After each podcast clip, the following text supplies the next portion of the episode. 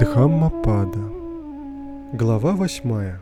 Глава о тысяче.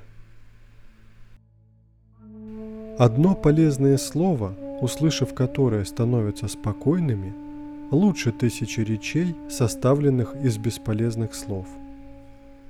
Одно полустишие, услышав которое становятся спокойными, лучше тысячи стихов, составленных из бесполезных слов.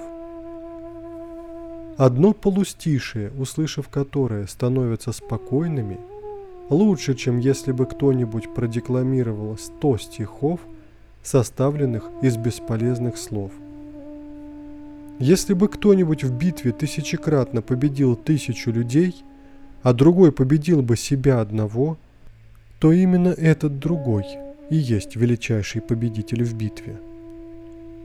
Поистине победа над собой человека, живущего в постоянном самоограничении, смирившего себя, лучше, чем победа над другими людьми.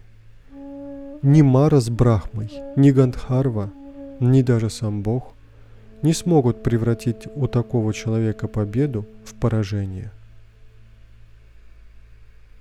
Пусть некто месяц за месяцем тысячекратно в течение ста лет совершает жертвоприношение, и пусть другой воздаст честь хотя бы на одно мгновение совершенствующему себя.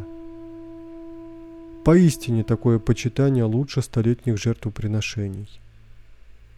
Пусть человек сто лет ухаживает за огнем в лесу, и пусть он воздаст честь хотя бы на одно мгновение совершенствующему себя.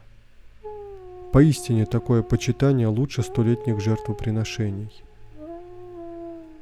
Что бы ни пожертвовал в этом мире в течение года добродетельный, как милостыню или прошение, все это не стоит и ломанного гроша.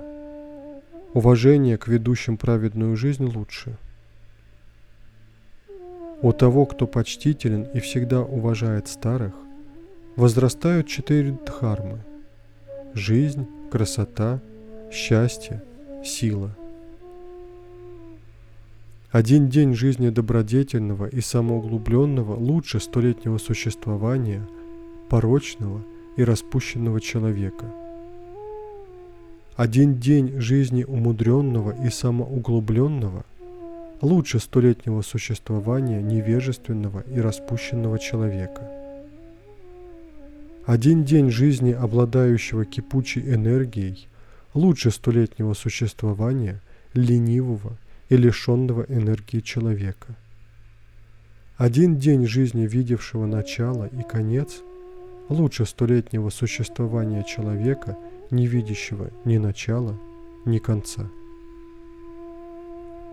Один день, видевшего бессмертную стезю, лучше столетнего существования человека, не видящего бессмертной стези.